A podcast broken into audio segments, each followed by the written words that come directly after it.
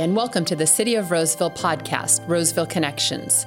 I'm Megan McPherson, Director of Public Affairs and Communications for the City of Roseville. This episode is part of the Engage Roseville effort. Engage Roseville is a community effort to prioritize city services and develop options to align service levels with revenue. Similar to most cities in California, Roseville is facing budget gaps in coming years due to flattening revenues and increasing costs.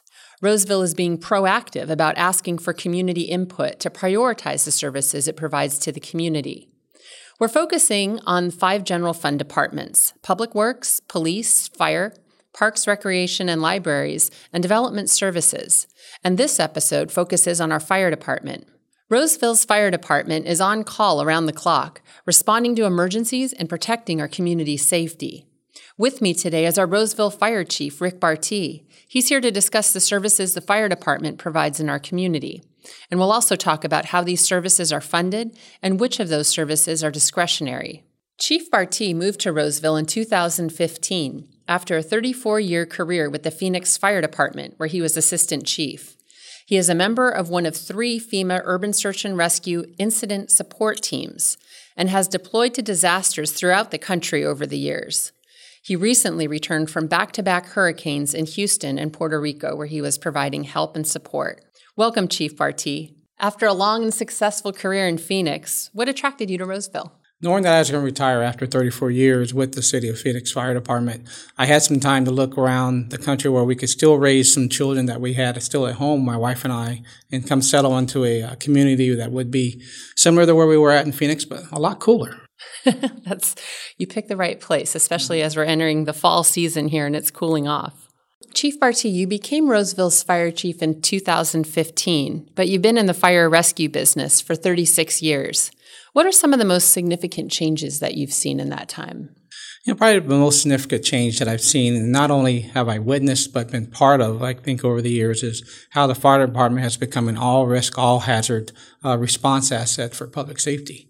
Um, I would like to look at the fire service as a Swiss Army knife for public safety, um, especially in the area of country where we don't have a dispatch system where we tier our dispatches. We just respond when people call for us. So if they call, we respond with the closest appropriate uh, apparatus and crew to do the job. So, Swiss Army knife, tell me a little bit about that analogy. Well, depending on what the call may be. You know, if somebody like just the other day, we had a citizen who's uh, a grandmother who was at home by herself with babysitting her one year old grandson. Uh, she went outside, locked herself outside. The second story window was open, so who does she call to come in to maybe help her out right away to get in there and give her a child?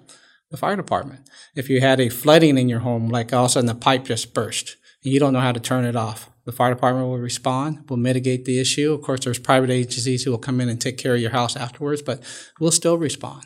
So it goes beyond just fire and medical emergencies. Everyone's familiar with the fire department, and it's very visible in responding to emergency calls like car accidents and fires and medical assistance calls. What other services, though, does the Roseville Fire Department provide that people might not be aware of? You know, similar to where I came from in the city of Phoenix, where we had over 58 fire stations and over 1,500 members, the Roseville Fire Department is set up similar, just in the same way as, as I came from in Phoenix. We respond to hazardous material calls, we deal, we deal with the spills, we mitigate the hazards. Um, with this railroad yard here right next door to us, we respond to all those tanker calls if there's any issues there. Um, tech rescue uh, urban search and rescue, similar to what I do away from here, we have the same capabilities here. If we have a building collapse, uh, heavy vehicle extrication, um, rope rescue. Those incidents occur here also. We provide SWAT medics for the police department when they have those incidents that they need to respond to. Um, we provide public education, community outreach for seniors and for children um, throughout the year. Um, we also have our fire and life safety program. People don't realize that we do the fire prevention, code enforcement, inspections of fire safety systems and chemicals, places that have chemicals that are hazardous to uh, life and safety for our residents. We uh, inspect those also and take care of those issues. Chief, what is the fire department's annual budget? Fire department's annual budget for FY 17-18 is $29.3 million.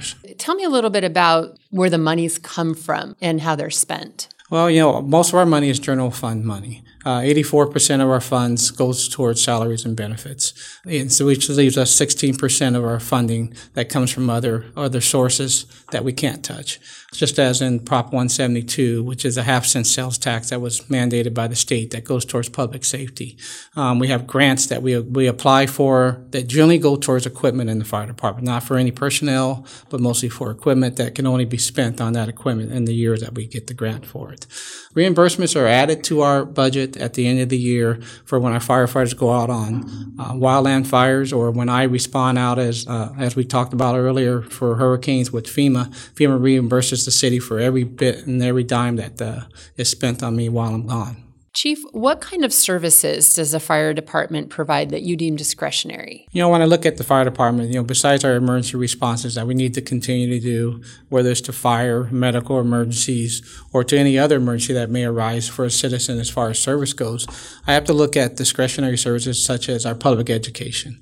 You know, we'll fall back on the firefighters. We have personnel that currently do that for us. But if we had to cut that, we would probably have to cut those positions and the funding that goes towards community education, whether it's for the schools or whether it's for the seniors or any other folks who are asking for community education towards fire department. Describe a little more about the public education program. You know, I look at public education in the fire department. I talked about being all risk, all hazards.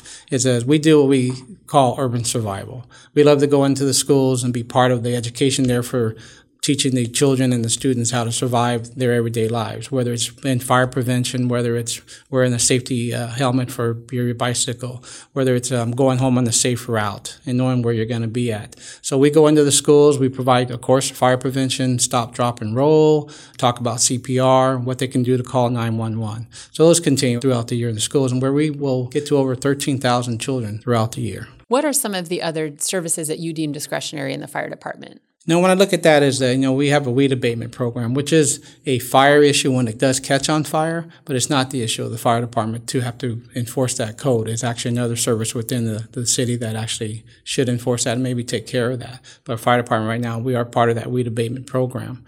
Um, we also do fireworks.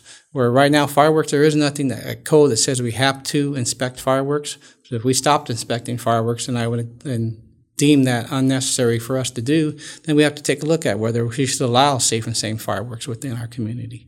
Um, the SWAT medic program for PD.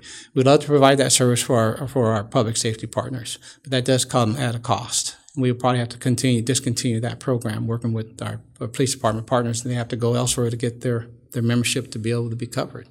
Um, looking at accreditation, we're one of only 22 accredited fire departments in the whole state of California and uh, which is a pretty good uh, measurement of what we do day in and day out.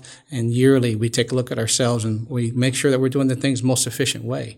Well we would stop doing that program and paying the fees towards that which also gave us the opportunity to become rated at uh, increase our rating for the iso which is the insurance service organizations which does affect uh, our own community's uh, insurance rates.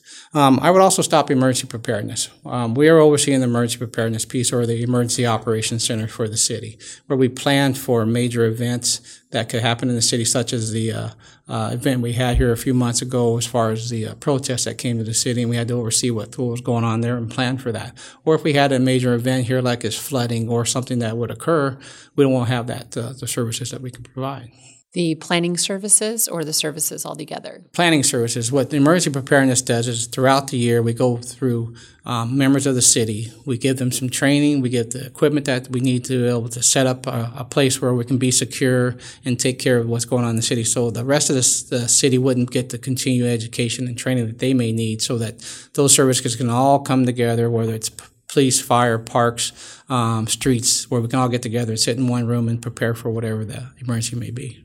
What are some of the issues you see on the horizon for Roseville?